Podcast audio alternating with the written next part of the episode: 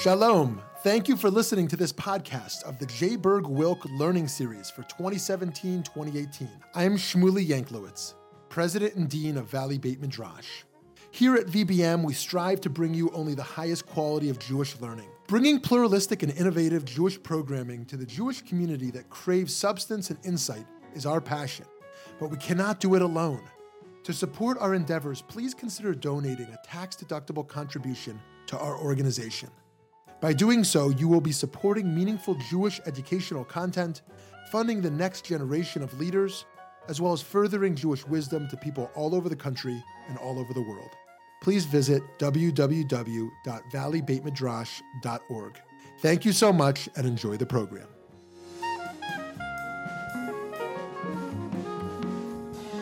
So I think you know the topic for this afternoon is Purim as the holiday of friendship, um, which I hope when you saw that was at least a little bit um, both intriguing and puzzling. Uh, I think it's a little bit counterintuitive um, and not the way we generally think about Purim, which of course is a holiday that we associate with a lot of raucousness and even verging on debauchery and costumes and disguises and, and um, revelry. And um, there are a variety of ways in which the theme of friendship runs very deeply through the holiday, and those are some of the um, some of the things that I want to look at together this afternoon. I first uh, learned about the idea of Purim as the holiday of friendship from indirectly from Rabbi David Hartman, uh, who's a wonderful, wonderful teacher and scholar uh, in Jerusalem for many years. And I learned this from one of his students who was a teacher of mine, um, Rabbi Jim Ponet. Uh, so, you know, that the sort of the way that chain works. And I first, uh, I, will take you back actually, since Israel's on my mind, uh, Jerusalem's on my mind. I'll take you back to the very first time I ever heard the idea, which was uh, in the summer of 1993, and I was teaching on the Bronfman Youth Fellowship in Israel. It was my first summer teaching with that program. And Rabbi Jim Ponet was teaching a uh, a study session uh, in a. Has anybody ever been to the Anna Ticho house in Jerusalem, Beit Ticho? Yeah. So uh, we were sitting in Beit Ticho and uh, doing a study session, and he was. He was contrasting sort of the worldview of the people who gathered in Anna Ticho's home. So, um, so Rabbi Ponet was sort of teaching about. Uh, I'm just talking about where I first got introduced to the idea of Purim as the holiday of friendship. Uh, so this was the summer of 93. I was at a study session, um, and um, we were in Anna Ticho's house in Jerusalem, which is a, Anna Ticho was a wonderful artist uh, who lived in Jerusalem in the 30s, and some of the luminaries of the time would gather in her home, people like Martin Buber and Gershom Scholem. And so, in this particular study session, Rabbi Ponet was contrasting the worldview of the people who gathered in this artist's home um, with the worldview of people who gathered just down the street, on the same little street, in the yeshiva of uh, Harav Kook. And um, for people, you know, just to really put it in a nutshell, Rav Kook um, was a was deeply immersed in a kind of messianic worldview, gave expression to a, a deeply messianic worldview in which um, all of the events of human history, and particularly the events of Jewish history in the 20th century, were part of a trajectory towards messianic times. And the people who gathered down the street in Anna Ticho's house were anything but messianic uh, in their outlook and um, lived much more in a world, as, as Rabbi Ponet was describing it, much more in a world of uncertainty. And in teaching about this, Rabbi Ponet pointed us to what I have come to feel is the most important line in the whole book of Esther, the heart, I think, of Megillat Esther, which is where Mordechai, um, you know, the, the this impending catastrophe is starting to take shape, this attempted genocide of, again, of the Jews by Haman. And, um, and Mordechai sends a message to Esther to say, You've got to do something to save the Jewish people, right? You're married to the king, you're in a position to do something. You have to go to the king and, um, and try to save them. And what, and the line, the verse, um, that Rabbi Ponet called my attention to for the first time um, and has continued to reverberate in, in such significant ways for me over the years is Mordechai, the message Mordechai sends to Esther is, Mi yodea im la'et kazot higat lamalchut, which means, who knows if it wasn't for just this moment that you became queen right? Who knows if it what if this was not exactly the reason that you became queen and were came to this position of power where you could actually do something to help save the Jewish people. So what's really inter- one of the things that's really interesting about that line uh, to me is that it begins with those words, "Mi yodea," who knows, and it doesn't, it actually is not, what Mordechai does not say is, this is the reason you became queen. This is the point of the whole story. This is exactly, this is what you were meant to do. He says, he says, who knows? Maybe, ulai, maybe this is why you are finding yourself in this place at this time. So how does this connect to the idea of Purim as a holiday of friendship? For Hartman, um, and we're going to look at a couple other sources as well, but for David Hartman, um, there's a connection between that Mi yodea, that world, uh, living in the world of who knows, uh, living more, more, even more precisely in the world in which God's name does not appear, right? Because we know in the whole book of Esther, it's the one book in the Bible where God's name does not appear.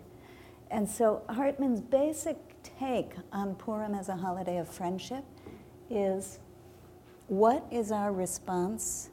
What, what is asked of us in a world where God's name is hidden at best where God's presence is hidden at best, maybe even not a presence, but an absence, um, where we're living with the radical uncertainty of who knows.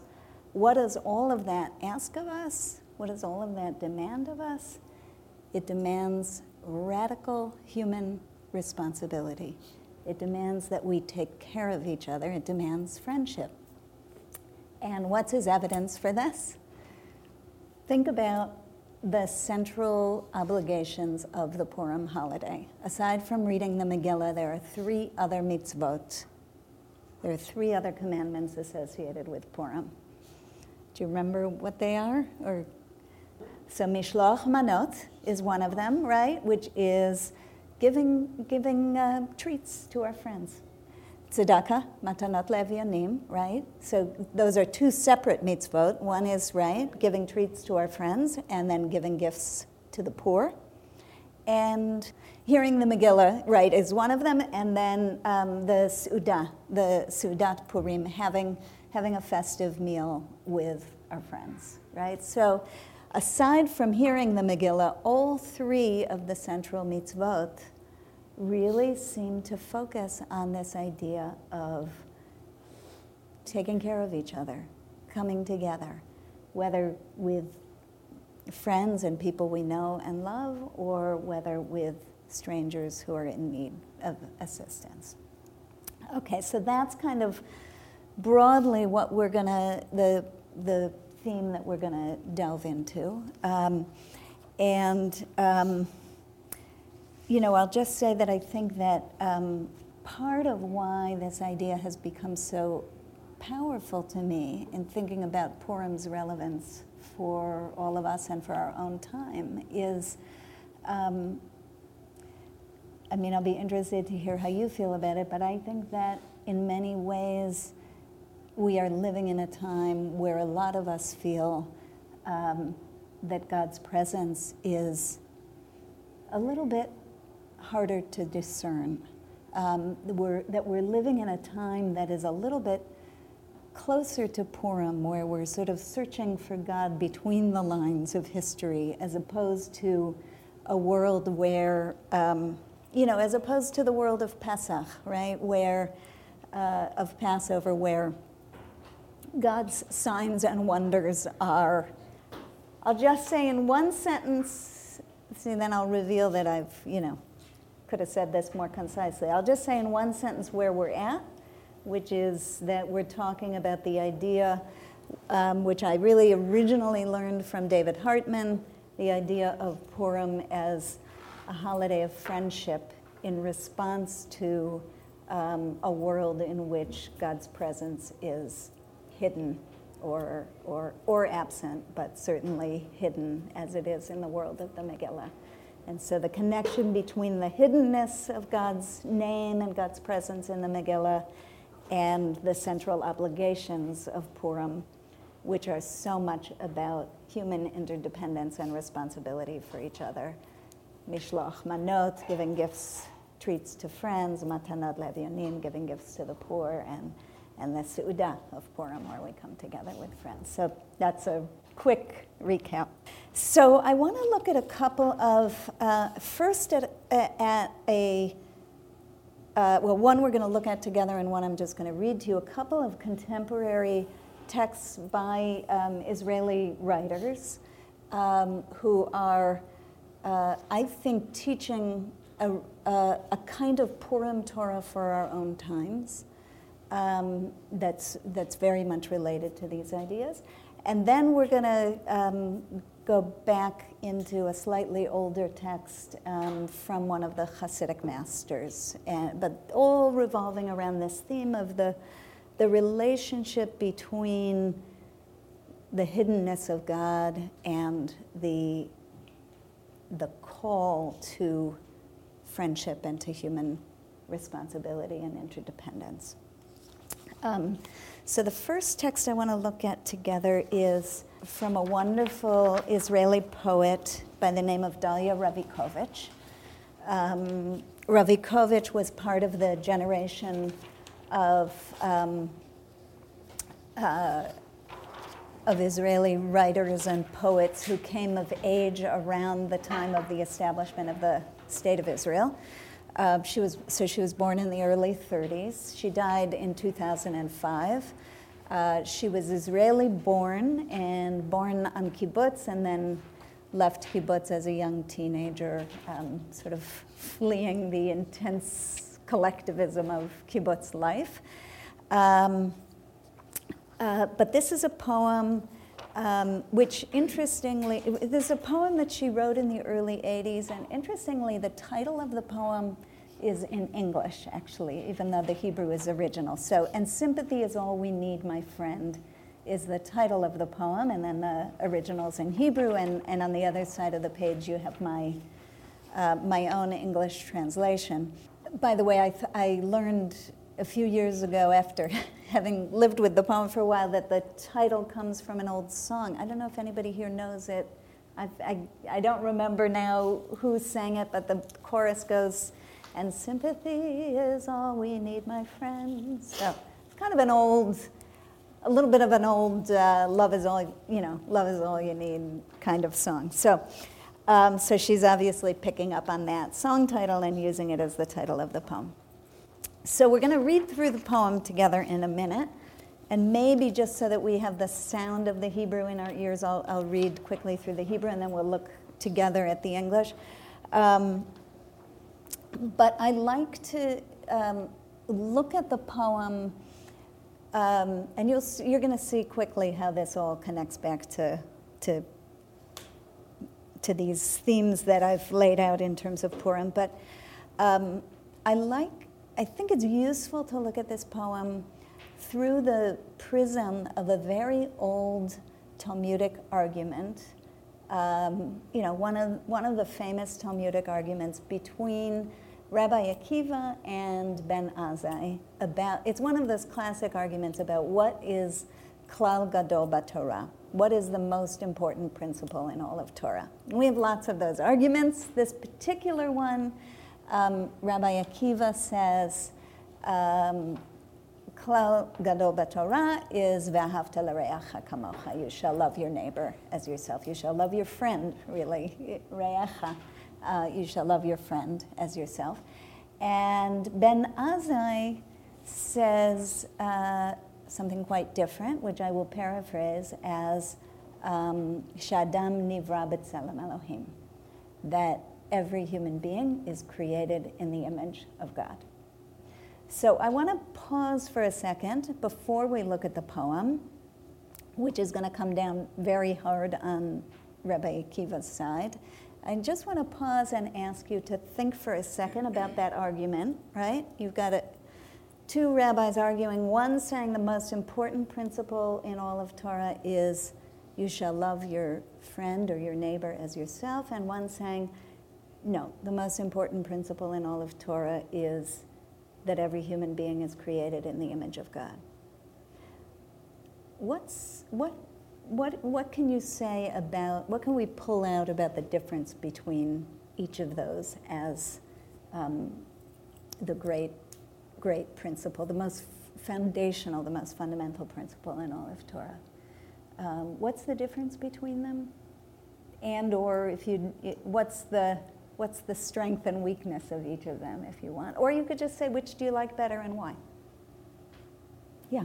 Uh, I have to say that uh, the, uh, the biggest difference is what direction uh, you're pointing. One is pointing inwards to say you should love and discover who you are. Mm. And the other is to love and discover the Mm, interesting. Yes, although I'm going to push, I'm going to nudge back in, on one thing, which is that Tselem Elohim, if every human being is created in the image of God, then of course you are too. Right? So it's, it's got that mutuality or reciprocity built in. And then you're, you know, you're wonderfully pointing out that love your neighbor as yourself starts from yourself and from, from love of self right? Yeah. Beautiful. Do you want to? Okay, yeah. Um, other thoughts about the difference between the two of them?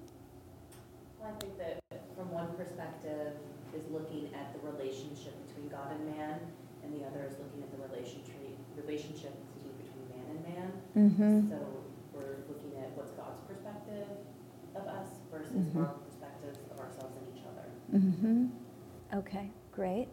Um, and I might, might just sharpen that a little bit to say, um, definitely, I think your description of Rebbe Akiva's position is right on, which is it's talking about our relationships with each other completely through the lens of empathy and shared humanity, right? This love your neighbor as you say. You are both human beings and you know what it you know what it means to feel vulnerable, you know what it means to feel in need of love, you know, whatever that is, and extend that sort of, you know, in, engage in an active imagination, which is what empathy really is, in order to extend that to the way that you care for the other.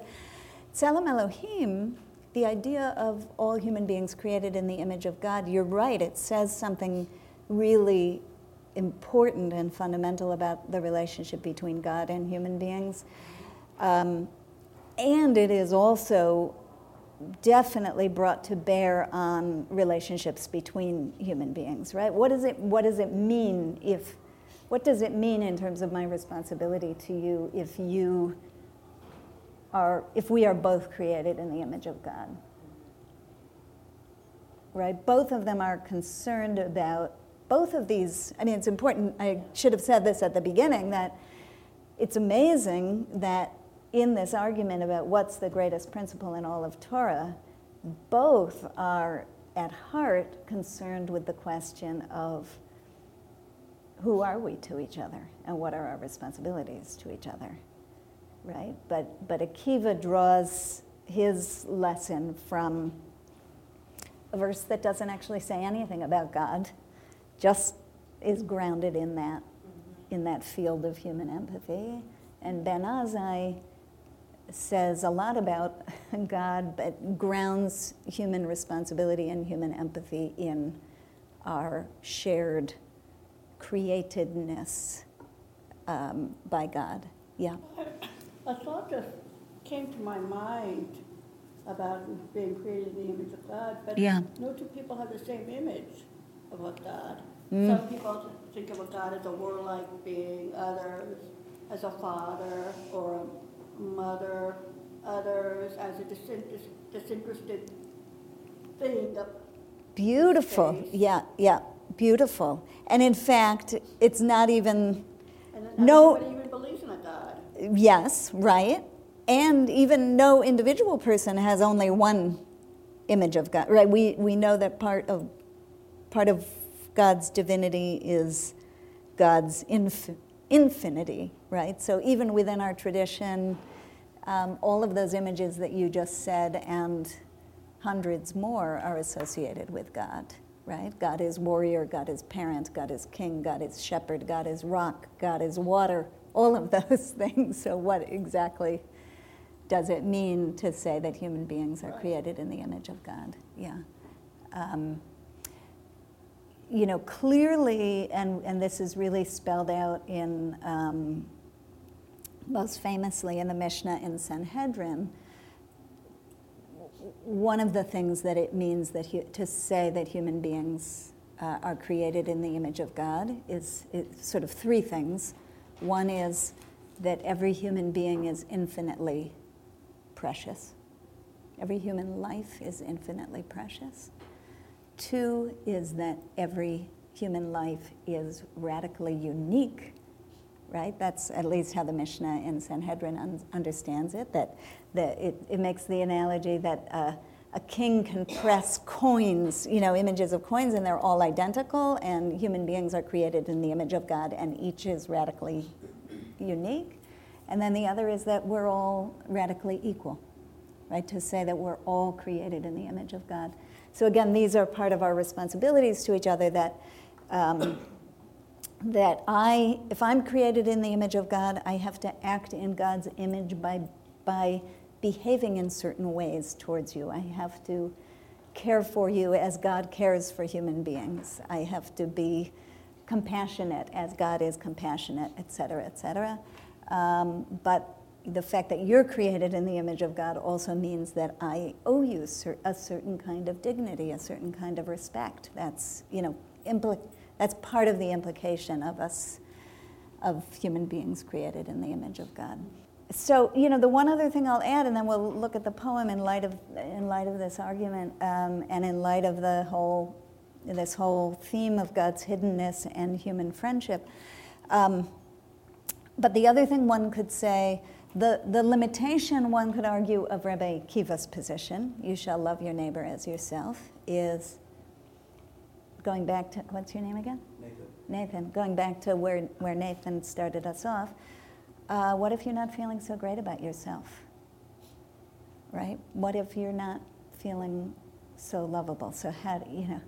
Or what if your neighbor is um, really not very lovable at all, right? What do you, you know, so, so that is the critique that some offer of, of Rabbi Akiva's position in that debate that Tselem Elohim, the idea of human beings created in the image of God, is so much more universal.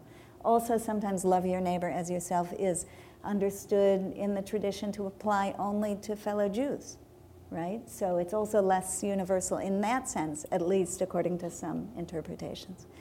And other people would say, that the limitation of, um, of Ben Azai's position of founding all of Torah in the idea that human beings are created in the image of God is well, what about those for whom uh, belief in God, faith in God, um, is really kind of a brick wall?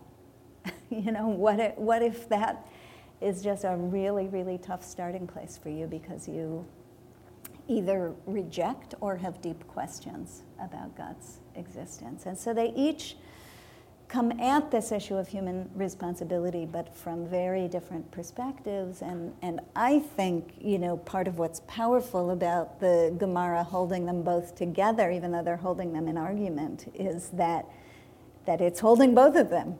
And, and we, we know that the message of human responsibility and human dignity is central, and whether we get there through our faith in God or whether we get there through our sense of shared humanity, um, the, we still get there, God willing. you know, that's.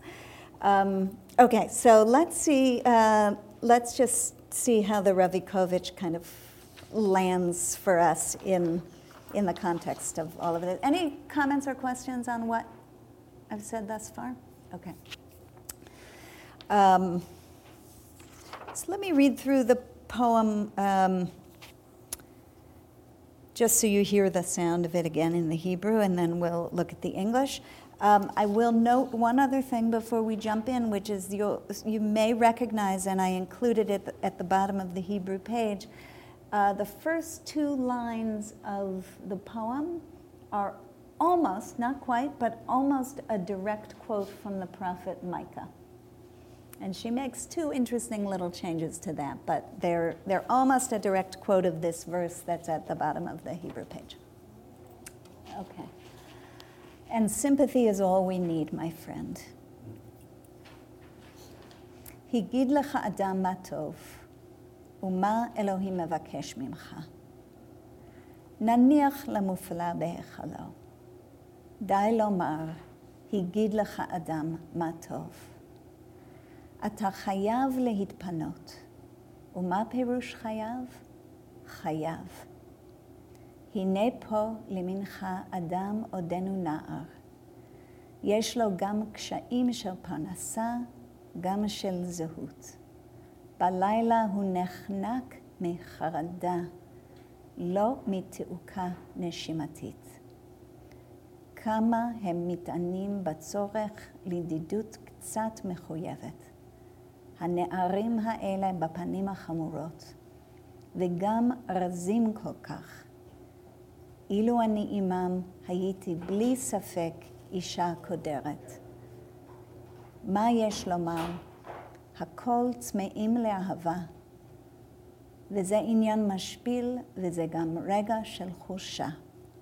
אך יש לי העזה לומר, כולם צמאים לאהבה, ומי שלא ימזוג כוס מים לצמא, סופו שיעלה רק את הרוק אשר בפיו עד סוף ימיו.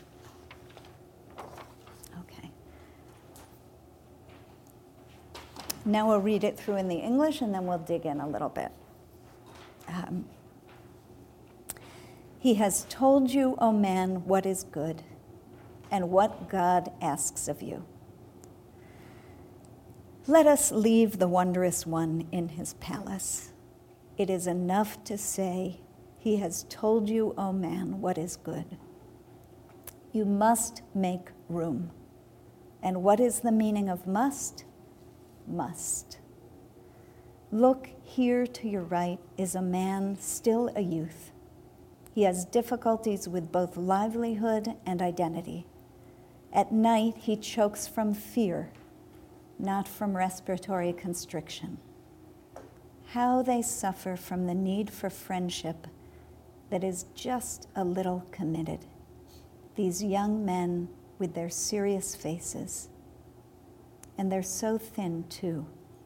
If I were their mother, I would undoubtedly be a gloomy woman. What is there to say? everything is thirsty for love. This is a humbling matter and also a moment of weakness. But I have the audacity to say, everyone is thirsty for love, and whoever will not pour a cup of water for the thirsty will end up swallowing only the saliva in his own mouth until the end of his days. What is love? Yeah. You're right. You're right. Does it give you any any kind of feeling about it? What it what? I mean, What, what God wants you to find, and what you're looking for in love, and what is love, and what is connection. yeah, yeah, yeah. That's a very sad story. It's a sad song. It's a sad it's a sad poem. Yeah, yeah, it is. Why? So. well, it's not fair for me to ask you why I'm bringing it here in relation to Purim. Um, the importance of yeah, yeah, yeah. Not, not to be alone, to Right. feel part of a community or to Yep. feel valued by others. Yeah.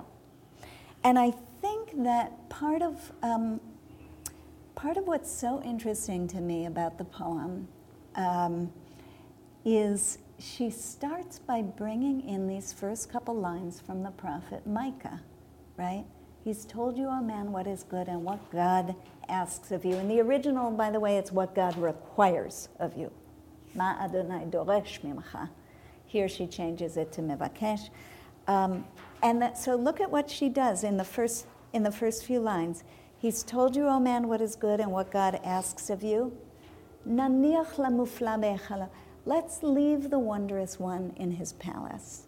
In other words, I'm, you know what? I'm not even going to argue with you about whether God exists or not. What I am going to say is God is not relevant to what I'm going to talk about here, right? And in fact, just a little thing about the Hebrew, naniach lamufla be'echalo. You sound, are you, you're, yeah. So, uh, yeah, I heard it. So, you're now you're going to keep me honest. You, you know, tell me if I'm, but okay. Right. So I translated it here, which I think is fair. Let us leave the wondrous Leave one. it alone. Leave it alone. He'll find way. Yeah. Um, you could also translate it, Naniach, let's assume the wondrous one is in his palace, right? Either way, that's not what we're arguing. I'll give it to you. Sure, the wondrous one is very comfortable in his palace and is of absolutely no use here to um, these young men who are thin and lonely and just starved for friendship. Yeah, yeah.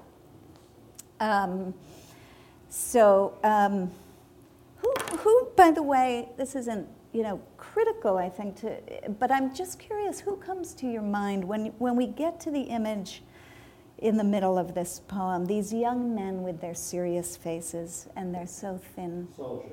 soldiers. Wow, okay. Any other, Im- I'm just curious what, Abused children.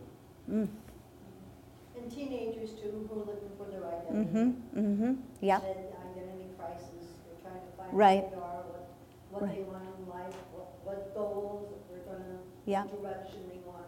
right. And she even, you know, says that right in the, right, when she says, he, he ne po, see here to your right is a man, still a youth. You know, see, by the way, see here to your right, the poet is saying, the narrator is saying to you, in other words, there's a person standing right next to you who you have not even seen. He may help you. Yeah, yeah. Um, and, and look a little more close. Pay attention, there's a person standing next. Look a little more closely, and you'll see, you know, it looks like a man. It's really still a child, still a youth. Look a little more closely, and you'll see struggling with identity. Look a little more closely. Look a little more closely to where we never can see, which is what's happening in the middle of the night when he's alone and choking from fear. Hi, this is Shmuly Yanklowitz. I hope you've been enjoying and learning something new from this podcast. If you have a moment, please consider making a contribution at www.valleybeitmidrash.org. Thank you so much, and now back to the learning.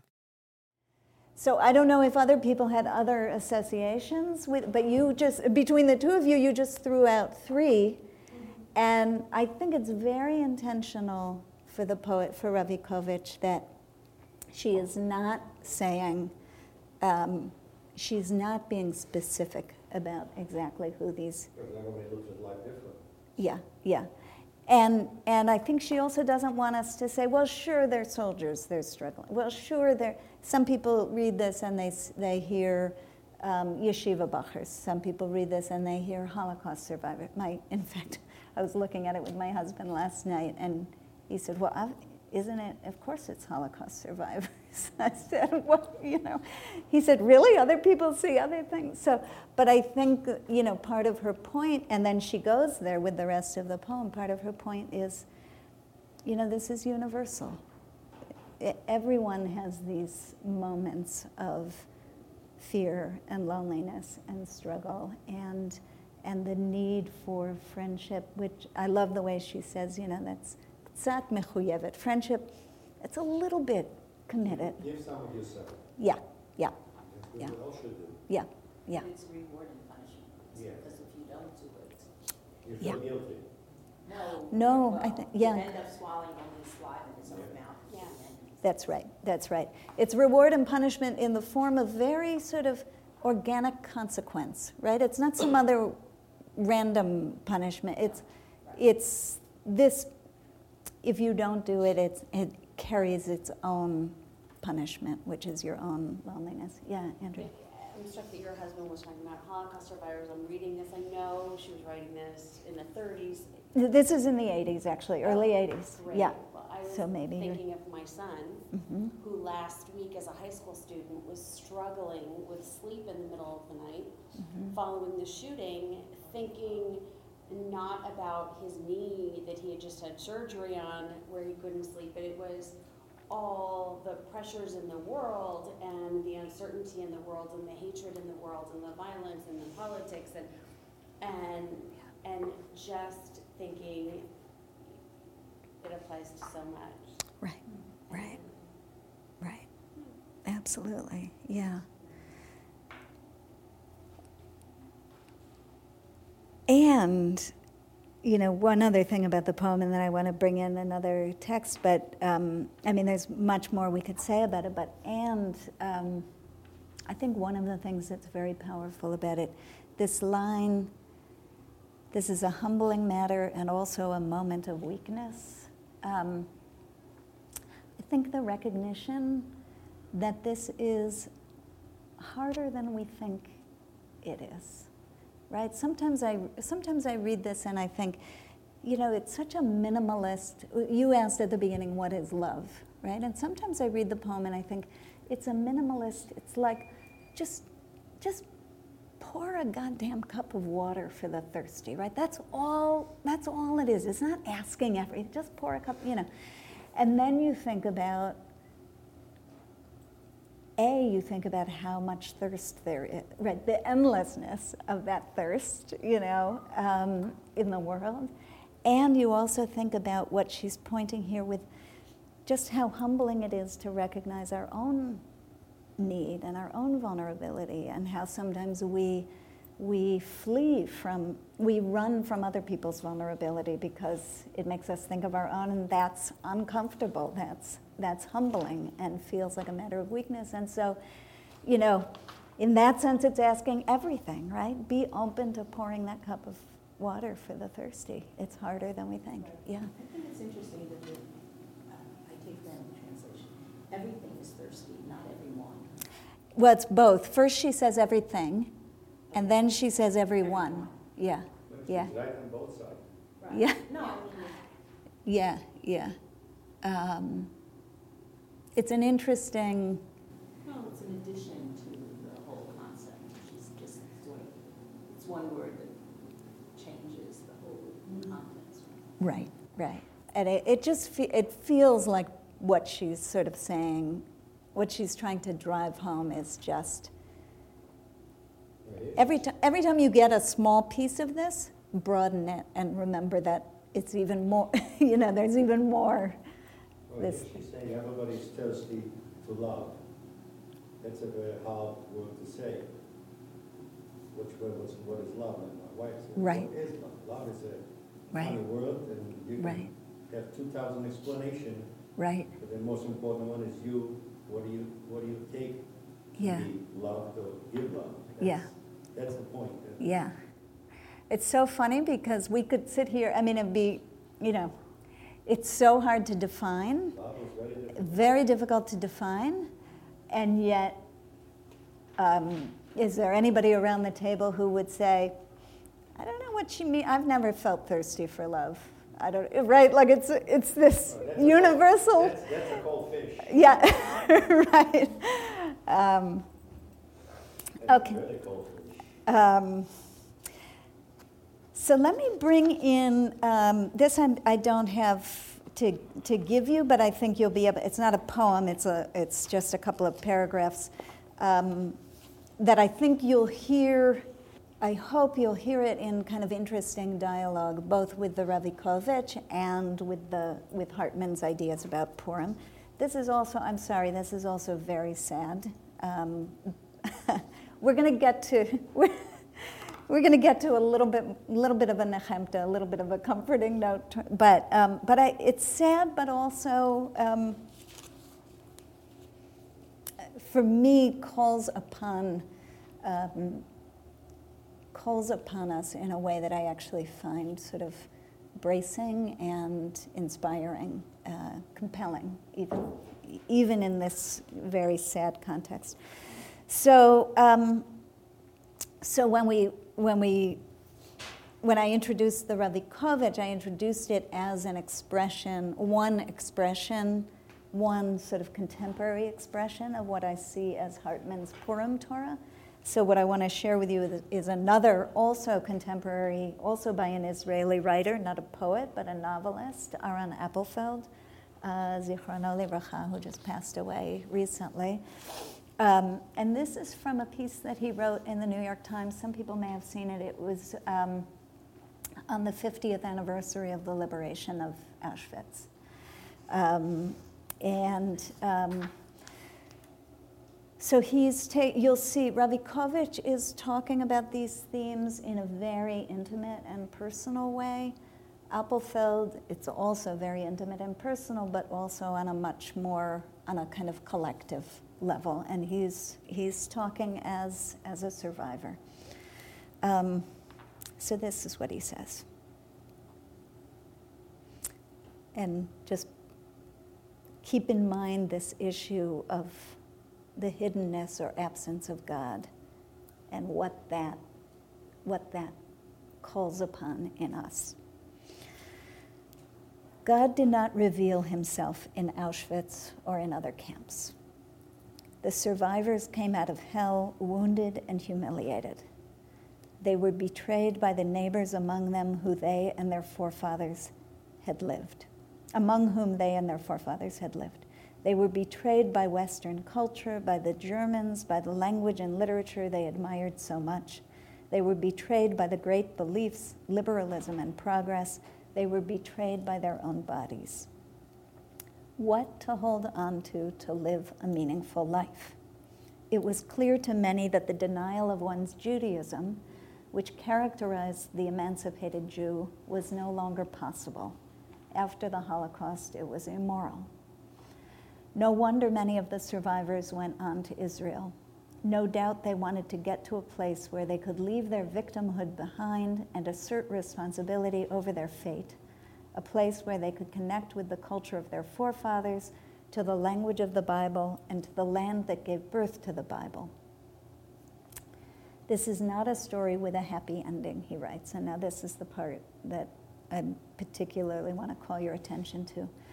A doctor who survived from a religious background, who sailed to Israel with us in June 1946, told us, quote, We didn't see God when we expected him, so we have no choice but to do what he was supposed to do. We will protect the weak. We will love. We will comfort. From now on, the responsibility is all ours. You're, you're, You're right. He's right on secure and semi-safe, not safe. yeah, yeah. Well, even more here than, yes, and I think he's saying something even more than just we have a state. But um, again, I think this is, in modern terms, such, such an expression of what Hartman is talking about in the Purim story, right? What, what happens when God doesn't show up? Appelfeld is saying, right? God didn't show up in the ways we expected and wanted, and you know, and so what does he do? We have no choice but to take care of each other. We'll do it, right? And it's an amazing, by the way, if you, I should have brought this for you, if you hold this text from Appelfeld side by side with a text from the Gemara, which talks about how do we know that we are supposed to protect the sick, to take care of the sick, visit the sick, because God visits the sick. How, are we, how do we know we're supposed to clothe the naked? Because God clothes the naked. How do we know that we're supposed to, you know, bury the dead? Because God buries the dead. It, the, the, that Gemara takes all of these actions, like the ones that Appelfeld is talking about, and says, we know that we're obligated to do these things because we're acting, because we're acting in the image of God. And then Appelfeld flips that on its head in this great Purim Torah kind of way and says, How do we know we have to do these things? Because God didn't show up to do them, because God didn't visit the sick, God did not clothe the naked. What he told us. Right. there you go. Yeah. There seems to be like this really um, strange um, event that happens in our lives when we start to get older. In the very beginning, we're looking at mom and dad. Mm. And mom and dad are there to provide us shelter, to provide us comfort, Mhm. uh, to provide us protection, and you do these things largely for us. And, um, and then as we become adults, we kind of have this other phase of, darn it, I'm sick, and I have to take care of, who's going to take care of me? And also there's this moment where you're missing mom and dad so much, and then you have this other space of time where you're sorrowful, saying, where is mom and dad? Mhm. Why are they not here Mhm. when I need them? Yeah. When I need them. And, and you know, I, I think, you know, part of the struggle um, of a parent is when to step back. Mm. When to step back and to be able to say, I see you're struggling, but I have to pretend that I'm unavailable. Could I come in there? Yeah, in a heartbeat. I can jump on a plane and I can be there. You can be anywhere in 24 hours here. Mhm. According to the over here, who works airline. Uh, I could be anywhere in 24 hours. I could be there right now. But I have to pretend that I'm entirely unavailable so that way you, in your own mind, make the mental flip and turn the switch to saying, how do I become like my mother and my father? And, and it becomes, and, there's this moment where, where you are bitter, you angry, you are upset. You're saying, why should I be, why should I have to do this? Why on this green earth that's here that I should have to go ahead and of my own faculty do this when this has been provided to me? Mm. And, and, and, and, and then you kind of get to this whole uh, additional reluctance of, they didn't teach me. They didn't teach me well enough. It's, but the thing is, is that it's one of those things that you have to learn, and the way that you learn to do it is by necessity. So if we're looking at our relationship with Hashem, with God, this has gotten to a point Mhm. where, as a nation, you're looking and saying, well, when's Hashem going to come and save us? When is he going to come and bail us out? Mm. And perhaps maybe it's, we can say that it Mm. is just like a relationship between a parent and child.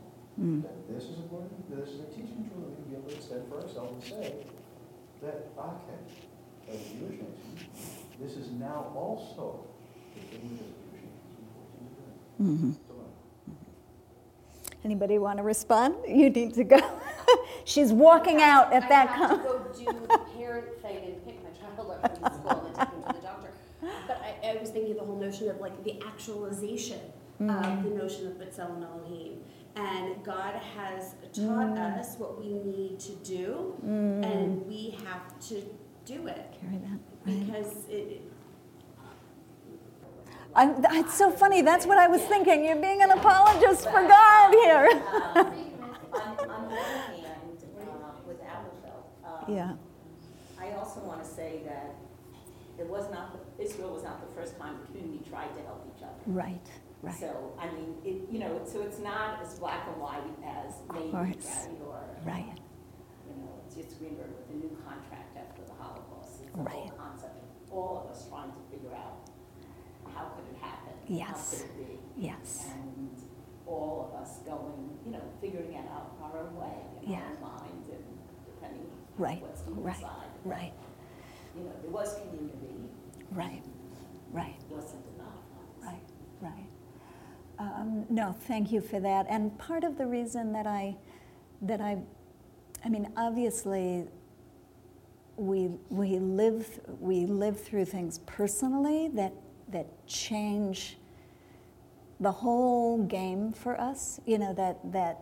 Sh- I mean, I love the way that you're describing it, except that it's, I think, um, maybe a little too. Sorry. Too well. Well, a little. Anger. I Um, heard anger you heard anger. That's interesting. I I was hearing not enough. I was hearing I was hearing not quite enough of like the pain that happens when the paradigm gets shattered. Like it's not just a parent, you know, saying, "Okay, you need to do this on your own," but when um, when when you really feel that your whole way of understanding the world has fallen apart. You know what?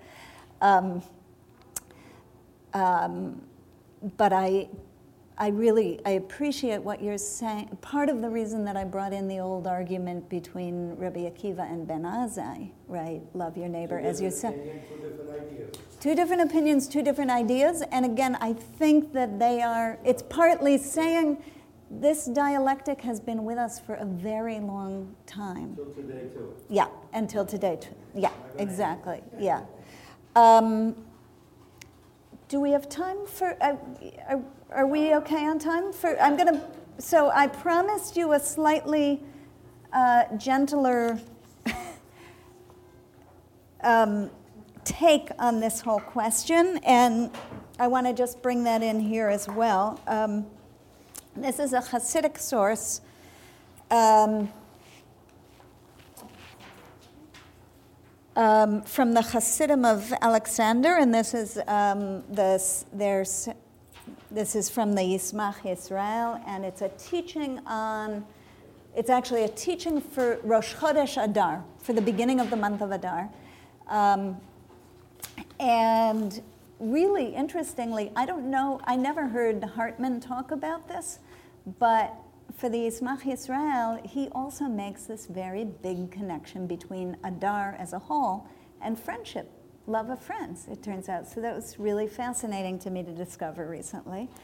Um, and what I want to say about this text by, by way of contrast to the other two that we're, the other two, you know, and I appreciate you pushing back on, Nathan, on this, Nathan, because I think it's really important. I mean, the, the Ravikovitch and the Appelfeld are really coming out of a particular, much more secular worldview um, in which, you know, they're, they're radically expressing the idea, what do we do when God is no longer part of the picture, right?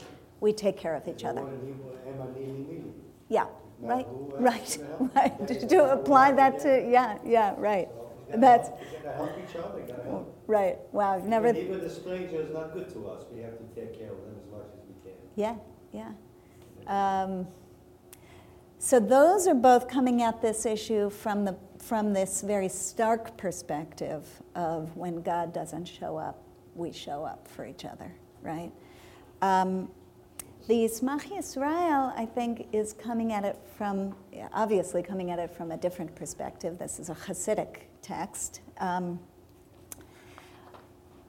but I think what, he, what he's getting at is when God is hidden, not absent, but when God is hidden in a time like Purim, um, we can find our way back to each other and back to God through friendship, through loving each other. Action. Okay, well, ex- yeah, okay, so Baruch Shekivanta. Um, okay, so, so let's just look at this. Let's just, you want to take turns reading actually, so we hear other people's voices besides my own? Um, do you want to start us off or no? Okay, so yeah, so the Gemara, and we're, Says Bavli Taanit twenty-nine. Yeah. In the beginning of Adar, we increase joy. right, we know that, you know, Misha Nechnas Adar Marbim Misimcha. Okay, How do we enter the gates of this joy? How do we become constantly aware of the privilege of being God's portion? We do this by loving our friends and by uniting with the children of Israel. okay. So first of all, I just have to say, I love that he asks the question. You know, we have this Gemara that says, from, from the minute Adar begins, we increase joy. and the Yismach Israel says, how, how do we enter those gates? I mean, it's not a simple question, right? And the answer, Ahavat Re'im, loving friends, and Achdut Ha'am, uniting, yep, community. Great. And then he's going to bring his first proof text for this. So why don't you read one more paragraph? In Megillah, Haman's claim against is that there is one people scattered and separated. Everything this people is, all of their good qualities are only when they are together as one people. But now they are scattered and dispersed, their hearts are alienated from each other. This is the time and the season that they are vulnerable. Okay, so interesting. This he's picking up on the verse in the Megillah where Haman is first speaking against the Jews, and, and he says there's the, you know am um, meforad, I think is the language he writes. So, you know, scattered and and dispersed, separated, and of course the simple meaning of the text in in Megillat Esther is they're living in diaspora. They're disper- They're physically scattered, but in classical Hasidic fashion, he's reading more into it than that and saying they're dispersed in the sense that they are they're not connected. Yeah, they're emotionally scattered, separated from each other. They're Something we're worried about today. yeah, yeah. Um, and, and that is what he says is the real, their real vulnerability in the poor. That's what really makes them vulnerable. The fact that they are not one people. That, yeah, yeah, yeah. Okay, so then, um, do you want to read the next? pa- Okay, yeah. When Esther heard this, she told Mordecai of, of this vulnerability in order that he addresses it. She told him, Go gather all the Jews, bring them together as a community, bring their hearts together as one. Okay, let me just interject for a second, then you'll continue. That, that verse, right? So then when Esther is going to go in to the king, she says, you know, this is the way the Yismach Israel is under. She says, Knoset kol Yudim, right? Gather them all together. He's saying that's that's just that's not just incidental. She she is addressing precisely the vulnerability of this scattered, alienated people and saying they have to be gathered together as one. And yeah, okay, keep going. Fast for me. All their fa- fasting and prayer should be for me, not for themselves. This is because our rabbis taught that one who has a need for of her own, yet prays for a friend, her need will merit response first. Such is the love of true friends. Okay, that's an interesting one, right? She says tzumu alai. She doesn't say tzumu alechem. You know, she says fast for me. I find this a really interesting. She's a leader. She, I'm a leader. she's a leader, absolutely. Yeah, I mean, she She's goes from stuff. She got food No, she's putting herself into danger. Yes. right, Right, Right. leader, leader. Yeah, right, exactly. Right, right. first, right? Yeah. right, right. Go for strike, right. yeah. Um, and she's she's putting herself into danger, and she's also she's teaching the people something here, which I I think is a really interesting That's sort of does as a teacher. yeah, really interesting, beautiful. Yeah, um, it's a, got a beautiful spiritual message for us in general, which is what she's teaching them is in this moment that you are feeling afraid for yourselves. Actually, the most powerful thing you can do is pray for someone else. Pray on behalf of me, pray on behalf of the, the whole, commu- you know, what I'm doing for the whole community. Don't just be preoccupied with your own fear and your own need. I'm really thinking, by the way, on a personal level of sort of how do I incorporate this into my own spiritual practice? Like sometime when I'm feeling really in need, you know, what would it mean in that moment to say, okay, I'm going to pray for someone else? Because that's what this is inviting us That's to do. message to. Yeah, yeah, Well, yeah, I- yeah. Anecdotally, I find sometimes that when I'm going through my own personal struggles, it's, that's often when others turn to me and it's easier for me to focus on what they're going Ah, through. yeah. And through helping them, I Lift. get my own internal reflection and end up working on myself and healing myself Mm, through that process. Mm. So when you take, when we take the time to turn our focus away from our own ego mm. and look outward more, you know, or the best, they always say the best way to learn something is to teach it to someone else. Yeah, So, right, like, Personal development, I'm really good at that. right. Now that's Do say, beautiful, not as I though. Right. There's a whole So, But that's um, beautiful, like the, the very, the, that palpable way in which we can actually be lifted out of our own need by focusing on someone, el- or our own struggle by focusing on someone else's Also, we need, know, right? we know, I think the Jewish people know how to express themselves compared to other religions. Mm, When we say it, it comes out straight. mm, We don't go, you know, we don't go for the left, that right here to the left. I don't know what it is. they are We're. What? No, Yeah. we are not, no, we are not. See, That's what it is, I mean, like it or leave it, but usually it's, it's the right, mm. Direct. yeah, direct and help each other. If you start going in circles, you know, as a dog looking for a spot to pee, you're Uh-huh. not gonna find nothing. Right, right. We gotta go and hit it right in the head and walk up to people, and that's what Mordecai's What she's- telling, and that's what she's saying. Right, Wake up. right, right. You're gonna cry all you want, but it's not gonna help you. So Yeah. Help, is that where you're? Um, yes, and I think, yeah, we have time for at least this next paragraph, and then we, yeah. This next stanza. This will help us understand why the Mishnah says, on the first of Adar, they may heard the matter of Shkalim. Shikalim. Yeah. So, sorry, so I have to just explain. He's now making a little bit of a shift. Remember, this is his teaching for Rosh Chodesh Adar, as we're entering. So, we, this was from two weeks ago. Um, and on Rosh Chodesh Adar, we also read Parshat Shkalim, where in Exodus, where it talks about the obligation of every member of the community to bring machatzit a shekel, a half shekel. Donation. Yeah, donation for the upkeep of the Ohel Moed, of the, of the tent of meeting. Okay? Great. So, so now he's turning to that. He's going to connect it to Adar, but Politician, you see, now he's a politician, he's got money now. no, no, but this is great. Look at why he. So he's now he's asking. So why a half a sh- what? Why What's half a going on? Why half a shekel? Everyone could do it. It wasn't out of the reach of the poor. Okay, great.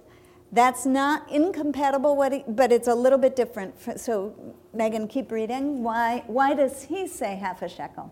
It's a little schmaltzy, schmaltzier We, we have explained elsewhere that the reason for specifying half a shekel as the, Sorry, that's a typo. Required donation. okay, My fault. as the required donation is related to unity among people.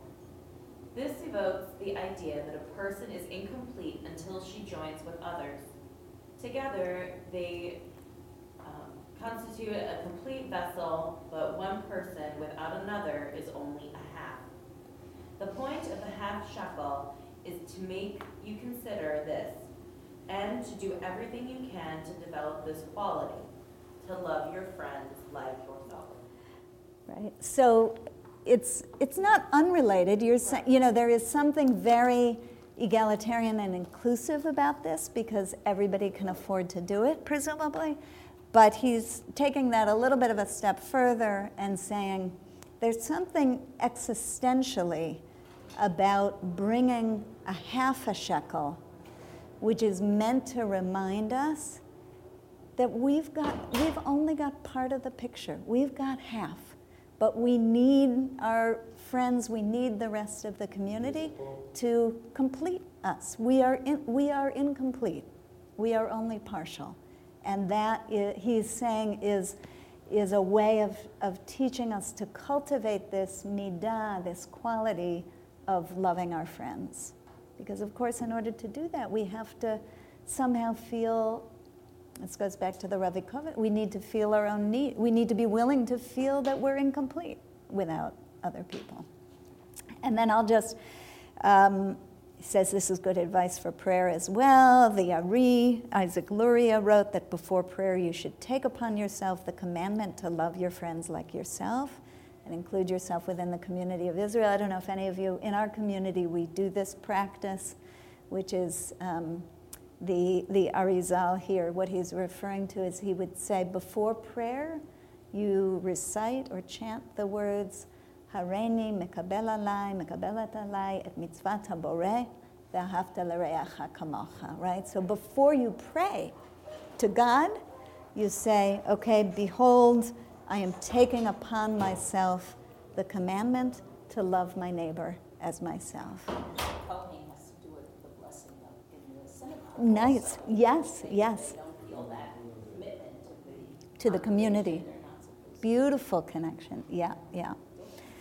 Um, and again, the most important aspect of the shkalim is that they make you think about their meaning and foundations and come to unity and love of your friends.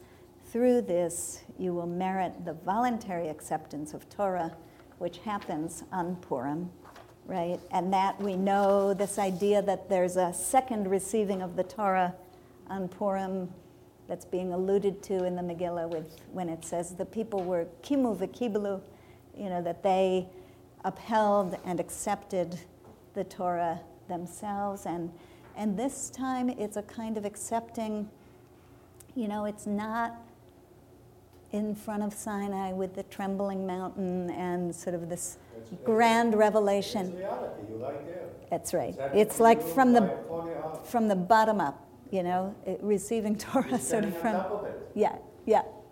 Beautiful, yeah, right. Um, okay, so I wanted to, we're, I think, just about out of time. Um, I wanted to just, this is my Mishloach Manot for you. Um, I wanted to When just. came up, when does Mishloach Manot start? Mm, well, it's very old. Very old. It's very old, yeah. I mean, it's alluded to in the Megillah, right? That they gave gifts to their friends. Um, so I'll read that. This is, um, I'll read it and you can take this if you want it. It's a, a poem that I wrote on Mishloach Manot. Um, partly in response to a Musar text that I was studying, which asks it asks a different question. This again, it goes back to what we were talking about with the Ravikovitch and like, how do you deal with you know everyone and everything in the world is thirsty for love? How do you deal with that, right? Um, so uh, this Musar text was asking the question, why don't we say a bracha over Mishloach Manot? Why is there no blessing over? It's a mitzvah. You put it on the floor when you leave. Yeah, why is there no blessing? He says. So it's an interesting point. So what he says is no blessing because the purpose of the Mishloach Manot is to increase shalom, peace, ahava, love, and reut, friendship in the world. And that is a mitzvah midit. It's a perpetual mitzvah that never ends. It's never ending. So you can't say amen because you're never done, right? So that just exacerbates our problem. Like, how do you how do you live with this sense of it's never done, this obligation of caring for each other? So that's what this poem is in. res- It's yeah. interesting because when people, especially when, at least when children deliver, we in turn give them usually coins. Ah, oh, really? That's interesting. I don't know that custom. You know, When they drop it off, you give a, Yeah, really? yeah, or- Oh. You give them a, Yeah, but it's, well, well, it's, you know, it might be for tzedakah, but it's coins. right, right. Oh, that's neat. Yeah, that's, that's a respect a child who did a good job, or Right. even to adult. Right. They should give it to each other. if- if- Certainly give to each other, but I've never heard of the giving a little coin to it. Yeah, Sometimes it's so just- Right, right, right, you know, so right. You don't know, right. So here's, um, here's my reflection on this mitzvah as, I'm not saying a blessing over Mishloach Manot because it is a perpetual mitzvah. On my neighbor's doorstep, I left a brown paper bag. In it, I put two hamantashen, a clementine, some chocolate pretzels, and a small box of raisins to increase peace, love, and friendship in the world, obviously. And then I walked away feeling lighter, unburdened, the weight of endless obligation lifted for a moment. You are permitted to give and then walk away. There are limits. You may close your door, your hand, your heart. You can do all these things, and you will. You must, actually. But you may not bless the closed door. You may not turn your back and say, Amen.